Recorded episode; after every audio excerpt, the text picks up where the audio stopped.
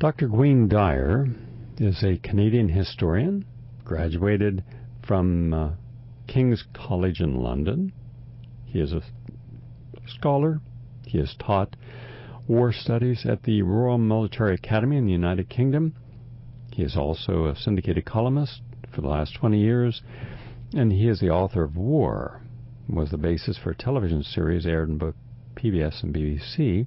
And his most recent book is Climate Wars The Fight for Survival as the World Overheats, which is being held by people like James Lovelock, who we had recently on this program, and NASA's chief scientist, Dennis Bushnell, and others as a major uh, as a major contribution to our understanding of the climate. Nice to have you with us today. Nice to be with you. One word before we begin our conversations with uh, Dyer. I want to share with listeners that what we will be discussing is not something that uh, Dr. Dyer has pulled out of thin air. He has interviewed and consulted with numerous climate change scientists, political experts, President Obama's chief scientific advisor and energy secretary, a former head of the CIA, heads of NASA, climate change advisors to the German government, which is one of the more green thinking nations today, many green activists such as Vandana Shiva, who we're filming in a couple weeks. Uh, he uses the data he has accumulated over the years, writing on foreign policy, to generate the possible global warming scenarios that I'm going to share with you. Now, before I go to my question, I just want to briefly list the 10 possible scenarios, and I underline possible, for our future. And this is from Climate Wars by Dr. Gwynne Dyer. 1. Russia and NATO go head to head in the early 2020s over oil drilling rights on the seabed of the ice free Arctic Ocean. 2. A million Bangladeshis die in a great cyclone of 2022. Half a million drown in another cyclone the following year, and then Cyclone Anwar hits 2025, killing at least 2 million. 3. The U.S. begins construction in 2025 of a 9 foot high razor wire big fence along the Mexican border, complete with landmines and remotely controlled machine guns to stop climate refugees fleeing endless drought. 4. By the mid 1930s, agriculture is almost at an end in the Central Valley of California and the high plains west of the Mississippi. The U.S. ceases to be a major food exporter. 5. China implodes in 2036 as tens of millions starve in droughts.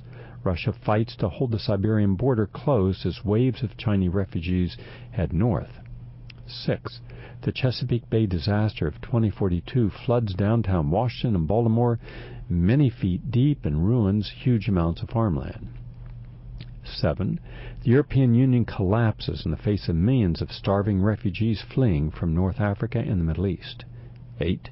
The final destruction of New Orleans in 2051 by now 15 million Americans are displaced persons who have lost their homes. 9. India and Pakistan fight a six day nuclear war over the remaining water in the parched river Indus River, leaving a half a billion dead. And 10. The average temperature in inland America is 12 degrees uh, Fahrenheit higher than in 1990. And God's coalition outpolls both the traditional U.S. parties in the 2054 midterm congressional elections. Now, of course, these are hypotheses. Now to the question and now to our conversation. Question. Now, before we embark on exploring some of the predictable scenarios you outlined about the geopolitical responses to global warming the world may face during the next 50 years, I would appreciate you addressing a separate question for me, please. I find sure. it I find it a challenge that the major world governments, US, the European Union, the BRIC nations, Brazil, Russia, India, and China are simply ignoring and not taking the political and domestic ramifications of global warming seriously.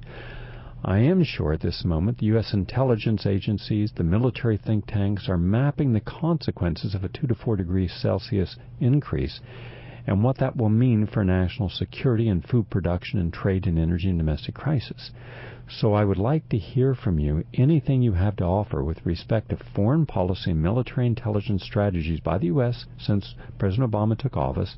We know the Bush administration did, um, you know, that relates to planning ahead of worst case climate scenarios. For example, why the continuing wars in the Middle East, why we know the war on terrorism is more smoke and mirrors than anything else, and I want you to address that. Our increasing tensions with China, I don't see the purpose of that. And of Russia, stupid missiles in Poland, and supporting color revolution nations like Georgia. What's the meaning behind that? Do any of these and other White House and intelligence movements indicate that you, to you that these moves are in any way related to global warming issues? It's just a hypothesis I'm putting forward. It may have no value at all. Would you address these, please? Sure. I will. well, first of all, um, of course, the U.S. intelligence agencies and indeed the U.S. Armed Forces are doing all sorts of planning very quietly in the back room, so to speak, for the kinds of contingencies and crises and threats that they think the U.S. will face um, as the, the climate changes, the warming heats up, and the refugees start to move because there's not enough food, because it's not raining, or it's too hot there and you can't grow enough. That actually is what got me started down this road. Road was realizing about three years ago that the Pentagon, even under Mr. Bush, was actually already doing contingency planning, scenario planning on these issues. You know, so um, of course they're paying attention to it. Now, I mean, now we have to come to uh, how much does this connect with current U.S. policies towards Russia in the Middle East and so on. Um, I think to some extent um, there is there are connections, but I wouldn't actually go overboard on that. I mean, U.S. policy towards China, for example, has been profoundly ambivalent or ambiguous from the start. On the one hand, we think we can make deals with them. We think that they're, you know, as they grow, they will sort of take their proper place in the top table of the of the nations of the world, and all this sort of can be can be managed. And on the other hand, uh, maybe it can't be managed, so we better make some allies elsewhere in Asia. And there was a big push under Mr. Bush to make India America's ally in Asia. So you gave China a sort of two-front problem. That was true. I, I don't think the oil, weirdly enough, is a huge issue here because, frankly, you don't need to invade. You don't need to invade countries to get oil out of them. You know, you send them a check. They're in the business of selling oil. Even Iraq sold oil to the United States a month before the invasion. So um, I, I think that what's going on in in the Middle East is actually I mean, there's always this obsession about oil, although I think it's greatly overdone because of what I just said.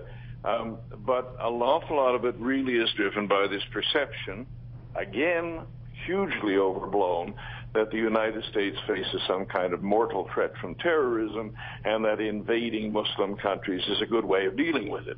Nonsense, but very widely believed nonsense. So that, you know, I mean, how much... T- are are the intelligence agencies really that stupid that they would, you know, sort of fall for all this and go into all these wars because they anticipate climate change 20 years down the road? Um, and we better occupy these countries now because then, you know, there'll be some scramble for the last bit of oil in a world that's running away with heating. I don't think so. I, the, the, the, the intelligence agencies actually aren't the tail that wags the dog. All right, I appreciate that answer. Thank you. Now I'm going to take it a, a, little aside for a moment. You may may have an opinion here. If not, we'll go on to another issue. But we have been concerned, my audience, myself, and many of the geologists I have spoken with, that the United States government, British Petroleum, should have, from day one, brought in some of the world's leading experts to have been able to have seen what was going on in the ocean floor, help with independent mapping, so that they could have been a part of the strategy for containment or uh, for at least knowing what the likely outcome would be. And yet here we had a case where if you were down there taking photographs, you could have been arrested and put in jail with a serious fine. And only certain journalists were allowed anywhere near there, and they were under constant surveillance or control. They couldn't just go out there. Scientists who wanted to go out and help, who are experts in the area, couldn't. And at the time, they were telling me these are people who've long and and and special uh, understandings of the problem. Said there's something they're not telling us, and for a reason. and they speculated that there's probably multiple fractures with other leakage, and they know that um, that if they cannot cap this, that other leakage could go on for long periods of time, and there could also be leakage of methane, and there could be methane bubbles there. And my thought was, why don't they just get us the best minds we can in the world, tell us exactly what the problem is, and the best and worst case scenario, and, and assume that people throughout the United States and elsewhere are mature enough to accept the truth. Do you see any validity in this? Yeah, I think I think on this one you're probably on the money. I mean, it, it never made much sense to me that you, you know, leave all this in the hands of BP and then you know impose what amounts to a news news blackout on the media, except for official spokespersons. Um, I think that there was a huge amount of management of, of, of access to the news, a huge amount of uh, of attempts to keep it out of keep the issue from expanding from this blowout to what's going on in the Gulf of Mexico on the sea bottom. Um, I think you're absolutely right about that. Um, you know, who, who's in on the conspiracy in a way? Probably practically everybody.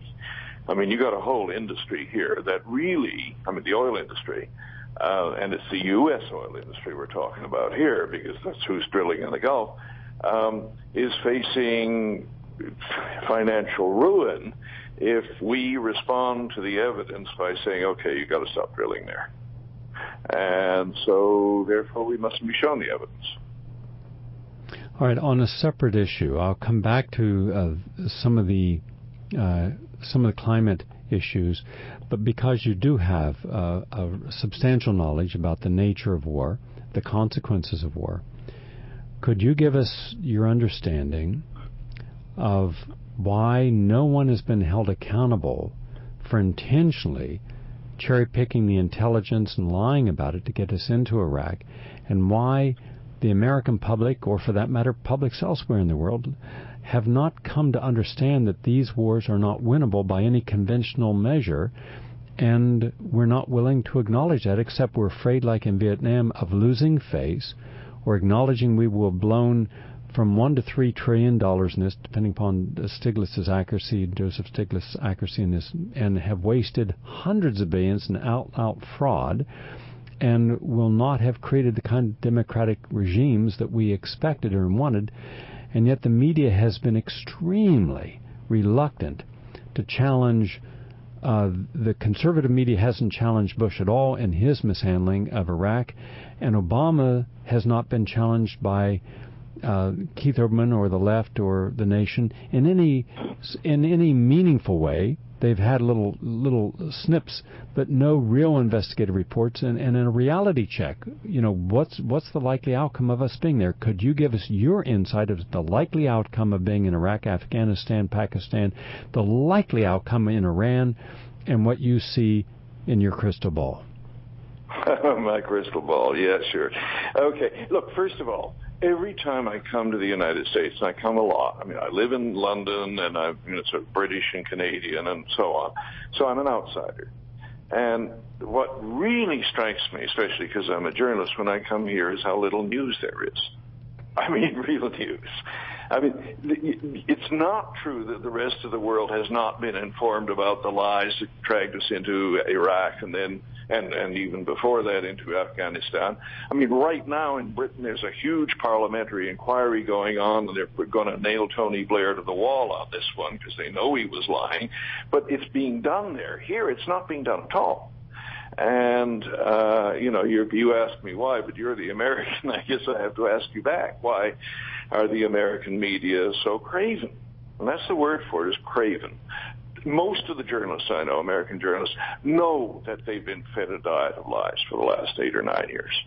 Um, you know, some some some lies and some misstatements, false statements that were genuinely meant by the idiots who said them.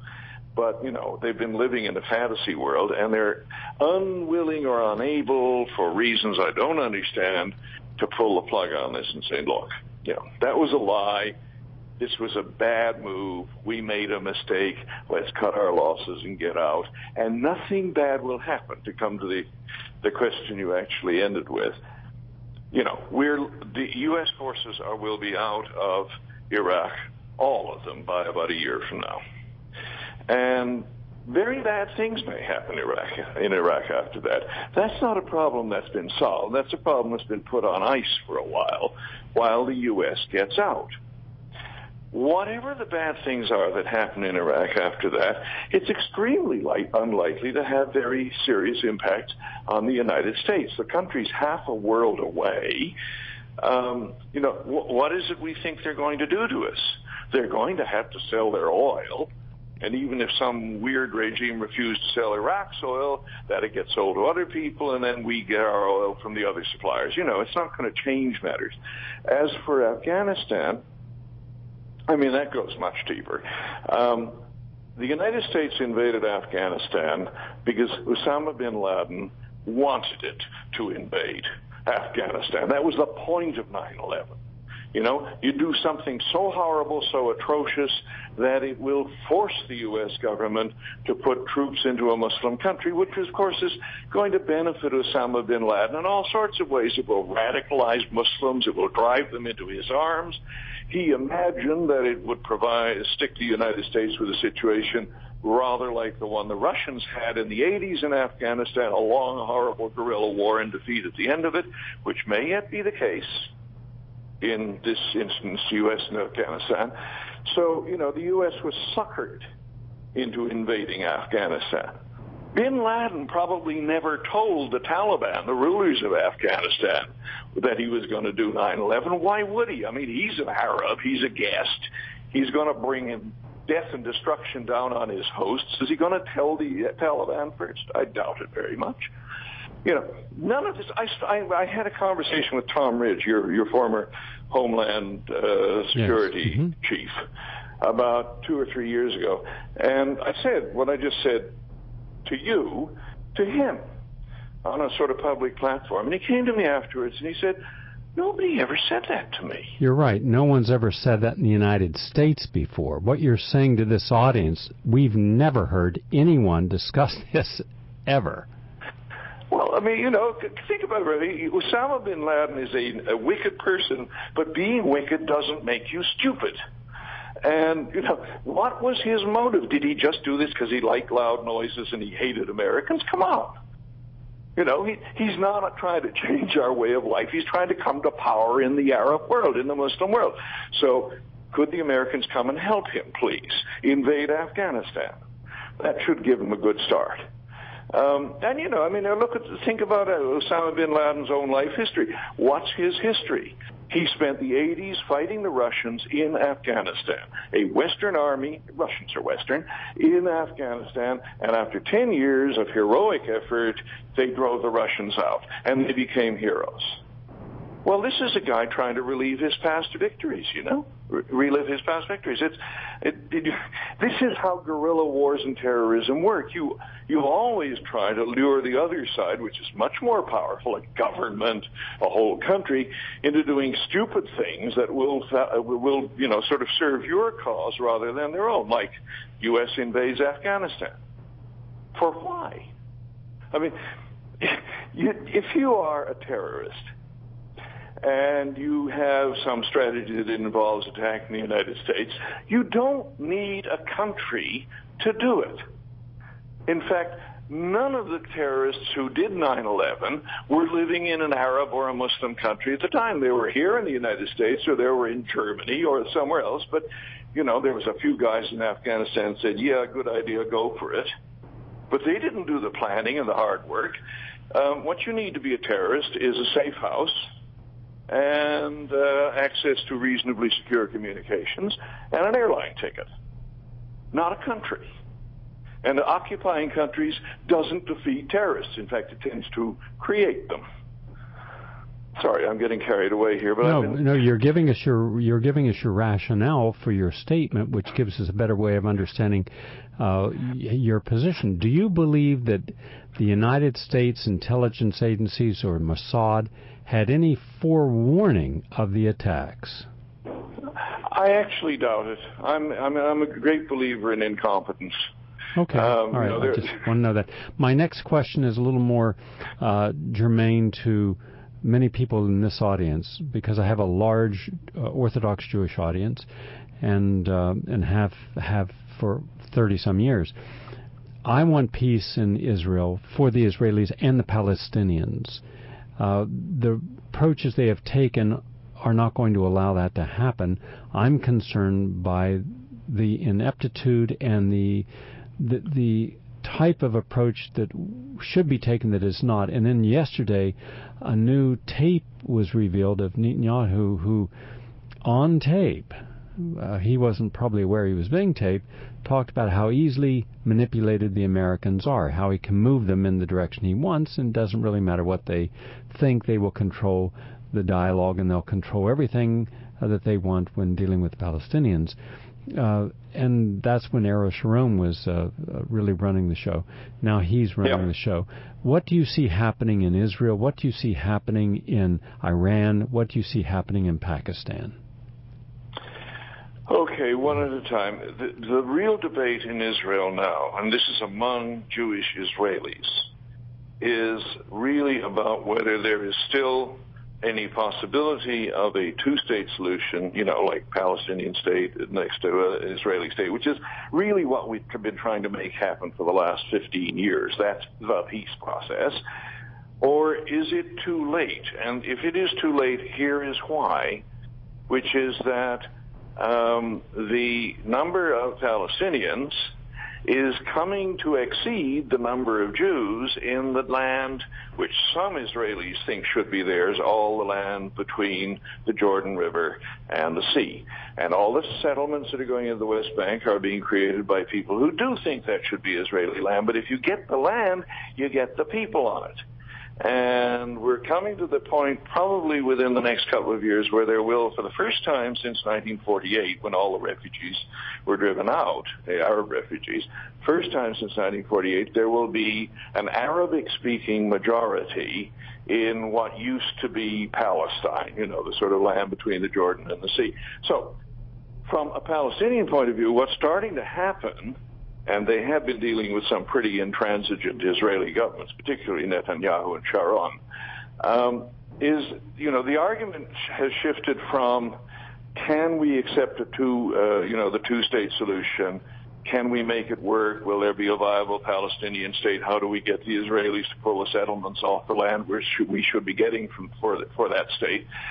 It's moving on to, are we sure we want a two-state solution? Because if the Israelis go on occupying all of this territory, and we are the majority on this territory, all we really have to do is demand the vote. You know, never mind, you're right. It's all one territory. There's no need for a separate Palestinian state. Israelis, we agree with you entirely. Can we have the vote, please?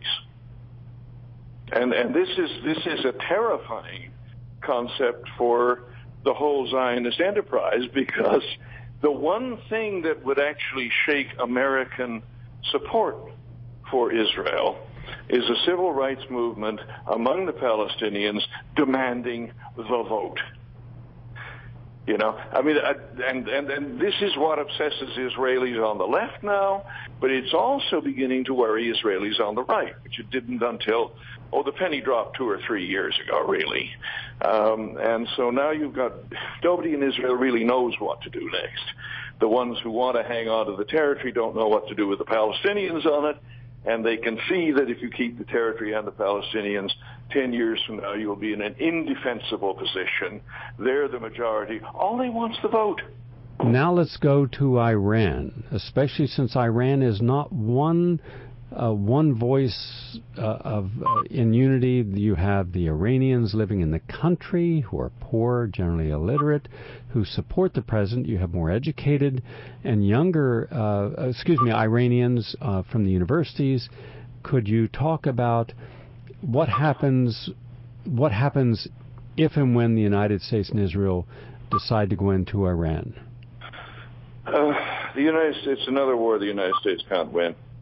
Um, there's lots of wars you can't win simply because your enemy is too di- too diffuse or too uh, too resistant or too many. And Iran is most of those things. If you attack Iran, what Iran, uh, Iran's options are very large. You can bomb Iran. Um, you can smash up all of their nuclear facilities, whether they are intended to build weapons or not. You can shoot, you know, destroy their air force in the morning. But you can't invade Iran because the U.S. doesn't have enough troops. This is a country of 75, 80 million people, and it's mostly mountains. And it's not a poor, backward country like Afghanistan at all. It's a semi-modern country. So invading Iran is really one of the last things in the world the Pentagon wants to do. Um, beyond that, um, what would Iran do back? And the answer is Iran has endless options here. Because, uh, you know, Iran is the whole north side of the Persian Gulf, right? Or Arabian Gulf, if you wanted to call it what the Arabs like to call it. But it's the same Gulf. It's the same piece of water. And on the south side is Iraq, Kuwait, Saudi Arabia, Dubai, Bahrain, all the places that produce the oil. And Iran can close the Gulf.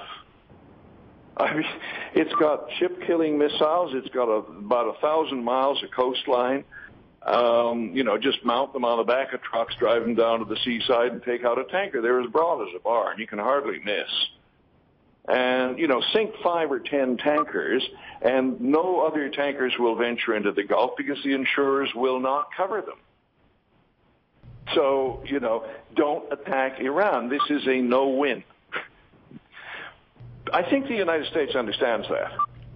But Israel, uh, Israel doesn't seem to accept that what the United States would be in our best Israelis, interest. The Israelis are, are paranoid about the Iranian nuclear weapons. I, I think that Iran would like to be about six months away from operational nuclear weapons. It would like to have its own sources of enriched uranium. It hasn't enriched it yet to the level where you could build nuclear weapons with it. But if it if it decided to break out of the the controls of the International Atomic Energy Agency and go for broke, it could get there in six months um, because they really feel very vulnerable. After all, it's Israel who's got all the nuclear weapons at the moment. Um, but I think that there is a real real misunderstanding in Israel it's based on the fact that they don't really take, rather like Americans don't take bin Laden seriously as an intelligent opponent. Um, they don't understand that Iranians do strategy too. And from an Iranian point of view, attacking Israel with nuclear weapons, if it had one or two, would be a very complicated and expensive way of committing suicide. Because Israel's got hundreds of things, and it would simply eliminate Iran. Why would Iraq, Iran, therefore, want one or two, or want to be able to get one or two if something really bad happened and it started to get very frightened, like, you know, some really terrifying Israeli government came to power? I'm not saying it's going to happen, but it, you know, from their perspective, it might. Um, what do they want one or two for? And the answer is to keep the Israelis honest. Don't be a target that can be eliminated without any retaliation be a target. You know, all you need is one nuclear weapon that you can deliver on Israel, and Israel will not attack you. We saw that with the United States and North Korea. Hmm. You know, attacked Iran, Iraq, didn't attack North Korea. Well, Why was that? Nuclear weapons. So, you know, the Iran, the Iranians are looking for one or two nuclear weapons or the capability to get there quickly, not necessarily to make them right now, because the political situation would have to change. There'd probably be time if they needed to. But they are looking for the ability to deter Israel. Israel's had complete dominance over the area for what 40 odd years now since it built nuclear weapons. Everybody else in the area knows you must not threaten the Israelis in any fundamental way or they'll pull out their nukes. They started pulling them out in 73, um, for example.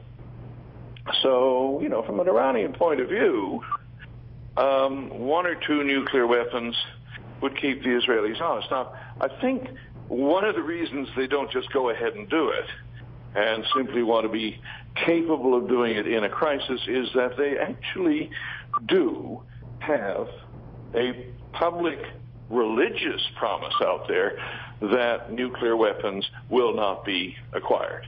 I mean, the, the, the leader himself, who is, after all, in somewhat the same situation as the Pope. When he speaks on religious matters, you do assume he means it, has said nuclear weapons are un-Islamic.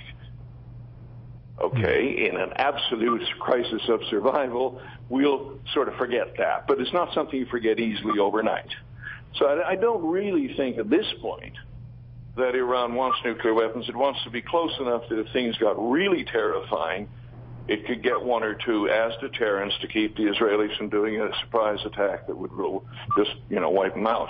I don't think the Israelis are planning to do that either, but people deal in these contingencies all the time. What's the worst case? What do we do then? Well, we're out of time. I also, just a final point on this, I I know a lot of Iranians. I know very educated Iranians. There are a lot of educated and more progressive Iranians. They do not believe that their leaders and the business community, who are frequently also within the the uh, the guard and the mullahs, would allow all that they've accumulated, all they've built, to be completely annihilated. They're not nihilist, and they haven't. We haven't taken that into consideration. These are not Jim Joneses. Uh, let us talk again. I would like to invite you back to talk about food shortages, mass migration, and global warming. If uh, you have an opportunity, please uh, to fit us in for an hour. We'd love to continue our conversation with you. I'd be delighted to do that. You let me know when I'll be back in London at the weekend and we, there the rest of the we, summer, but it's only a long distance call. That and we do it all the time. We were on in Paris yesterday. Thank you very much for being with us today. My guest, Dr. Gwynne Dyer, D W Y E R